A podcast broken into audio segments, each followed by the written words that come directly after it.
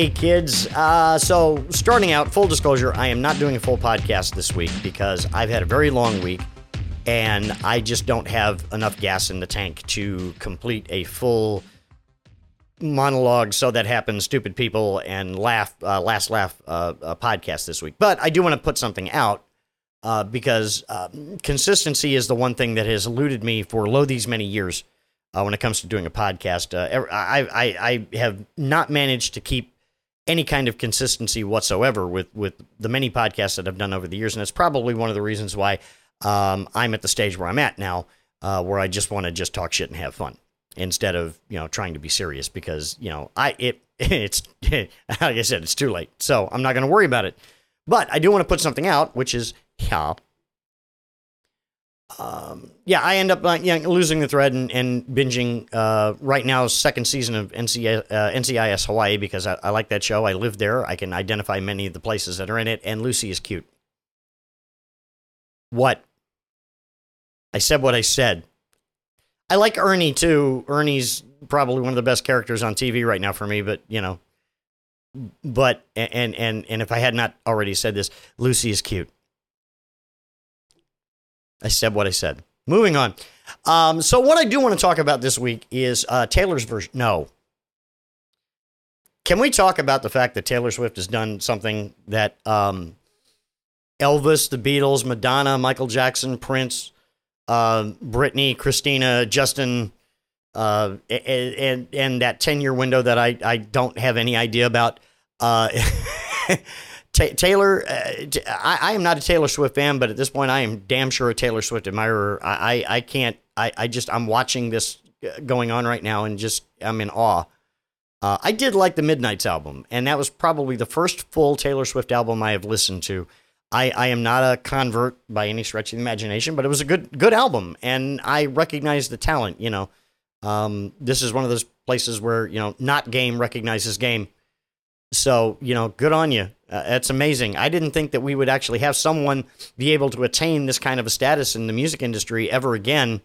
Um, and yeah, okay, Beyonce. Yes, I, am forgetting Beyonce, and of course Beyonce's up there. Um, and and uh, but not not even Katy Perry, not anything. Taylor is just she's just up there at that that rarefied air that I just never thought I would ever see again out of a out of an artist other than maybe Beyonce, Rihanna, maybe.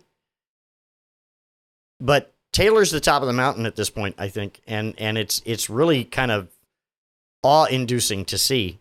Again, somebody who grew up in the '80s and had all the superstar names, and and, and you know, uh, argue with me if you want, but you know, I, I don't I, I don't care. She's she's amazing. She's obviously talented. You can't you can't deny that anymore.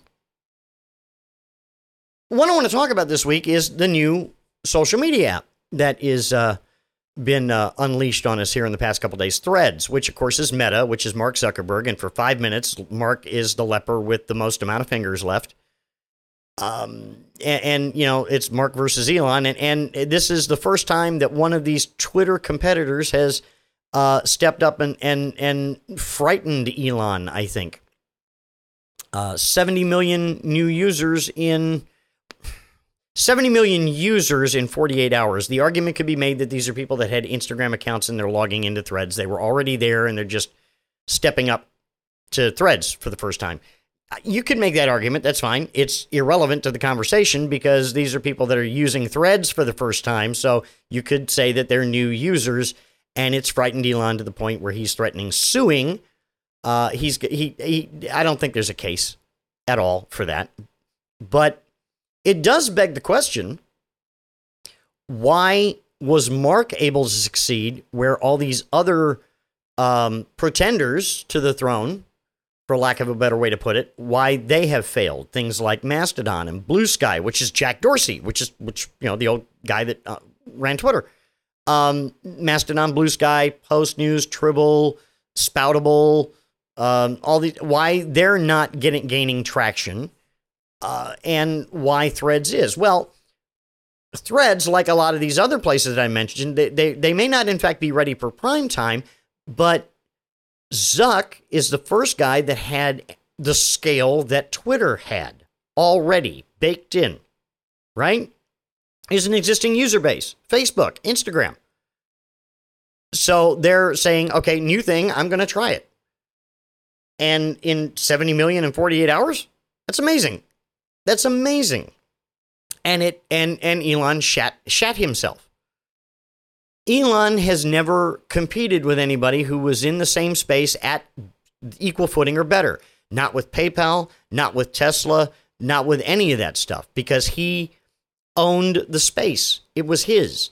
PayPal at the time was the only game in town for electronic payments. Uh, Tesla was the only game in town for a long time when it came to um, all electric cars.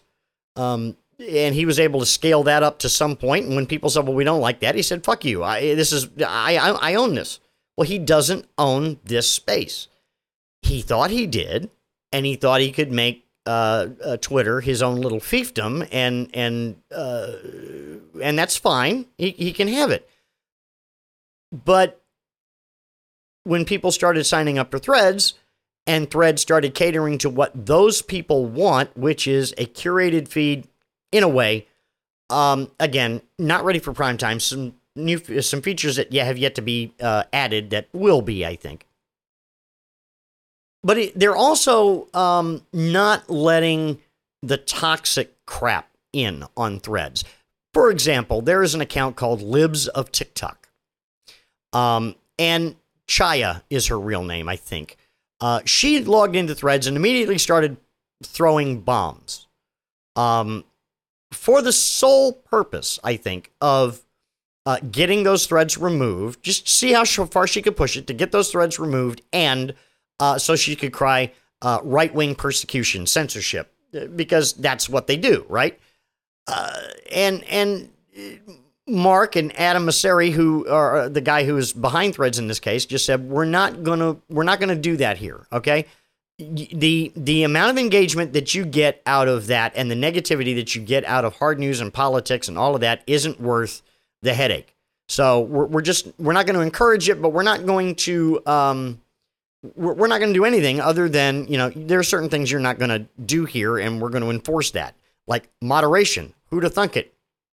Coming from Twitter, where, you know, the toxic the toxic nature of Twitter has, has, has grown exponentially since Elon has brought his little kitchen sink in.